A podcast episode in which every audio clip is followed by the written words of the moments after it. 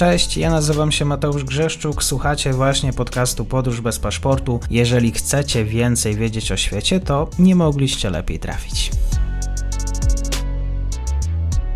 Dzień dobry Państwu, dzień dobry wszystkim słuchaczom. Po raz kolejny Tomasz Synowiec na łamach podróży, polityka bez tajemnic, wybory na świecie, również e, Instytut Demokracji Bezpośredniej. Dzień dobry, kłaniam się. Cześć, dzięki wielkie za zaproszenie. Kolejny temat, e, powiedzmy, raczej tak, jeżeli spotykamy się z, z Tomaszem, to raczej tematy mało znane. E, jeżeli chodzi o wybory parlamentarne, e, kraj Gwinea-Bissau, myślę, że wielu słuchaczy nawet nie wie, gdzie, gdzie akurat on leży, a to zachodni brzeg Afryki, zgadza się. Tak, tak, tak, zgadza się jak najbardziej. Dawniej zwana również jako Gwina Portugalska, ponieważ była to jedna z kolonii, która w okresie dekolonizacji i w okresie rozpadu imperium de facto portugalskiego się usamodzielniła. E, no i niestety jest to jeden z najbiedniejszych krajów i jeden z krajów, który również e, nie słynie z demokracji. Dużo częściej niż demokratycznie zmiana rządów dokonywała się tam poprzez wojny domowe czy zamachy stanu. Natomiast obecnie Gwinea-Bissau podejmuje próby wyjścia na prostą ze swoją demokratycznością. W indeksie demokracji nadal jest to kraj, który jest uznany za system autorytarny, natomiast myślę, że spokojnie mogłaby aspirować do krajów wśród systemów autorytarnych, które mogą się poszczycić jakąś formą demokratyczności, ponieważ e, wybory się odbywają i nawet można zauważyć ich demokratyczny charakter od 2013 roku istnieje nawet niezależna komisja państwowa. Ona powstała przy współpracy z ONZ-em, e, która jakby niezależnie od władzy organizuje te e, wybory. Co prawda są do niej liczne zarzuty, natomiast względem no, lat poprzednich wydaje się, że jest to progres i że Gwinea-Bissau ma aspiracje bycia przynajmniej częściowo funkcjonalną demokracją. Także przed tymi wyborami wszystkie najważniejsze ugrupowania podpisały taki, taką specja, specjalne oświadczenie przy współpracy z ONZ-em, w którym deklarowały, że uznają wynik wyborów. No w takim kraju akurat to jest duża deklaracja. Nieco cieniem, cieniem na, na ten fakt e, tego, tej deklaracji powszechnego uznania wyników wyborów e, rzuca się fakt, że obecny prezydent e, Agwina Bissau ma system półprezydencki. No on deklaruje również, że oczywiście uzna wybory, ale w wyniku, gdyby największa partia opozycyjna wygrała wybory, to on odmawia powołania jej lidera na premiera, ponieważ uważa, że był on w jakiś sposób zamieszany w próbę zamachu stanu przeciwko jego władzy, za którą generalnie najbardziej oskarżane są gangi narkotykowe, ponieważ Gwinea-Bissau jest również krajem, który w bardzo dużym stopniu jest zależny od e, handlu narko, narkotykami. E, Gwinea-Bissau nie jest producentem, ale jest punktem przerzutowym z Ameryki Łacińskiej do e, Europy narkotyków i nawet doczekała się od The Economista nazwaniem nie, takim niezbyt, chlubny, niezbyt chlubnym określeniem najbardziej narkotykowego kraju Afryki. Tutaj mamy takie pewne wątpliwości. Wyników wyborów jeszcze na moment, kiedy nagrywamy, nie ma.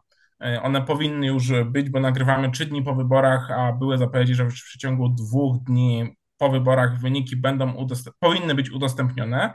Natomiast to niekoniecznie musi w Gwinei-Bissau oznaczać, e, że są robione jakieś przekręty. Mogą być też problemy natury infrastrukturalnej, e, bo choćby mamy bardzo nietypową sytuację, ponieważ formalnie wybory, które się odbyły w ostatnim niedzielę, są, e, są, wyborami, są wyborami, które, e, które mają e, charakter wyborów przedterminowych, a odbywają się po terminie, który był przewidziany na te czasowo przewidziane wybory. Wynikało, mhm. Właśnie, dlaczego? Wynikało to z tego, że prezydent rozwiązał parlament, powołując się głównie na korupcję, niemożność współpracy, oczywiście zarzuty jakiegoś współudziału w próbie zamachu stanu E, części opozycji to znaczącej tam się pojawiły. E, I to rozwiązanie nastąpiło w, w 2022 roku. Natomiast wyborów nie udało się zorganizować w zasadzie z dość prozaicznego powodu. To znaczy Gwinei Bissau nie było stać na jej, nie, stało, nie było stać po prostu na to, żeby te wybory zorganizować i czekała na to, żeby dostać dodatkowe fundusze od innych państw, organizacji międzynarodowych, żeby mogła po prostu finansowo opłacić te wybory. A poza tym, ze względu na pogodę, były również trudności z dotarciem i jakby po prostu stworzeniem komisji wyborczych w części kraju, co ostatecznie przedłużyło ten okres przygotowania o ponad rok. No i ostatecznie te wybory, mimo że formalnie przedterminowe, e, odbywają się już e, po terminie wyborów, a przez ten czas e, de facto prezydent, były generał, rządzi w sposób bez kontroli parlamentarnej.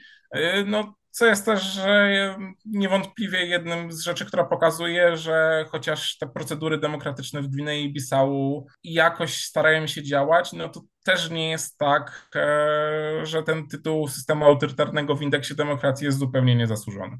No właśnie zastanawiam się na temat tego, oczywiście jest ten wątek karteli narkotykowych, e, pewnie problemy gospodarcze jak każdy kraj afrykański. E, pytanie jest takie, no, ta deklaracja dosyć wszystkich partii politycznych, no to jest coś niecodziennego, przyznam, że jak dowiedziałem się, to zaskoczyłem się akurat tymi, tymi wieściami. E, no tak, znaczy na, na, powiedziałbym jak każdy kraj Afryki. Gwinea-Bissau to nawet w skali Afryki jest bardzo biedny kraj. Na, na tle sąsiadów i całej Afryki wy, wy, wypadający bardzo źle. E, tak naprawdę ponad dwie trzecie ludności żyje w skrajnym ubóstwie.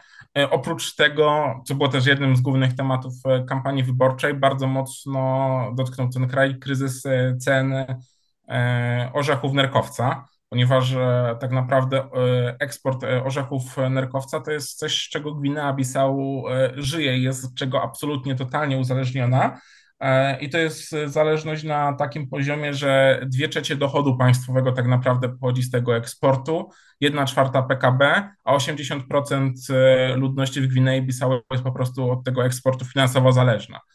W sytuacji, kiedy ceny, ceny tego orzecha na światowych rynkach poszły w dół, spowodowało to no, kryzys gospodarczy, który można powiedzieć Gwinei-Bissau jest niejako, e, niejako czymś stałym, natomiast e, dodatkowo no, jeszcze bardziej pogłębił ten problem.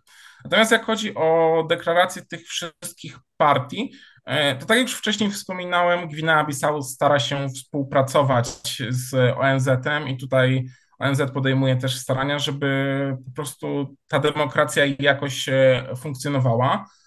No i w obliczu tego, że w ostatnich latach, choćby mieliśmy tą próbę zamachu stanu, a, też e, poprzedni, mm, poprzednie przejęcie władzy też odbyło się w warunkach tak połowicznie demokratycznych, E, ponieważ co prawda obecny prezydent, generał Embalo, on co prawda e, wygrał te wybory, ale niejako urząd, ubjął, e, urząd objął, złożył ślubowanie jeszcze zanim procedury zostały dopełnione, zanim wy, wyniki zostały uznane przez Sąd Najwyższy.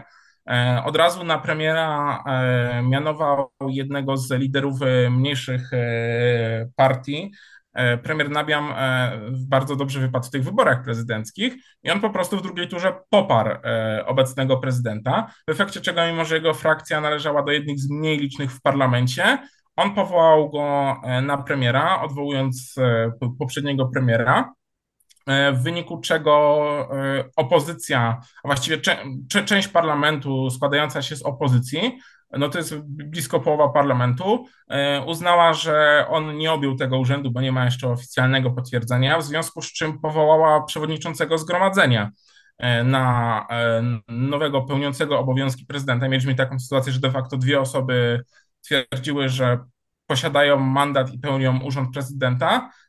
No i prezydent, prezydent Embalo po prostu uciekł się do pomocy wojskowej, to znaczy wojsko zajęło najważniejsze budynki, E, w stolicy kraju i w ten sposób, co prawda z demokratycznego wyboru, e, ale jednak w nietypowych jak na demokratyczny wybór warunkach e, dokonała się tranzycja władzy, zwłaszcza w parlamencie, bo poprzedni prezydent jak najbardziej uznał ten wybór, przekazał, przekazał mu kompetencje.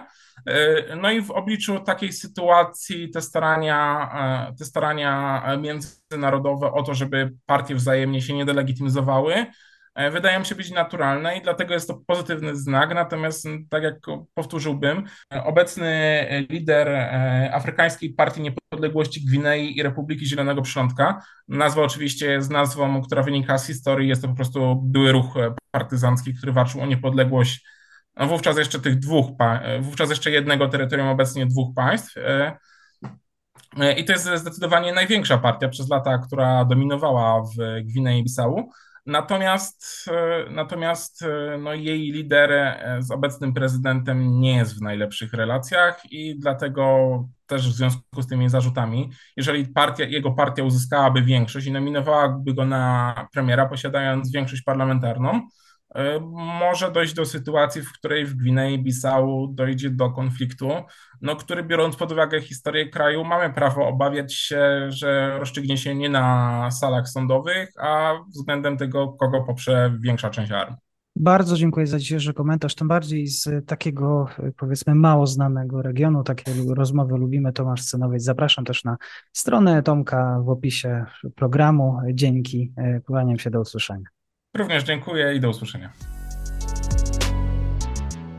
I to już koniec na dzisiaj. Zapraszam na profil podcastu Podróż bez paszportu na Facebooku, Instagramie i Twitterze. Zachęcam też do wsparcia mojej pracy na serwisie Patronite oraz Buy Coffee. Do usłyszenia.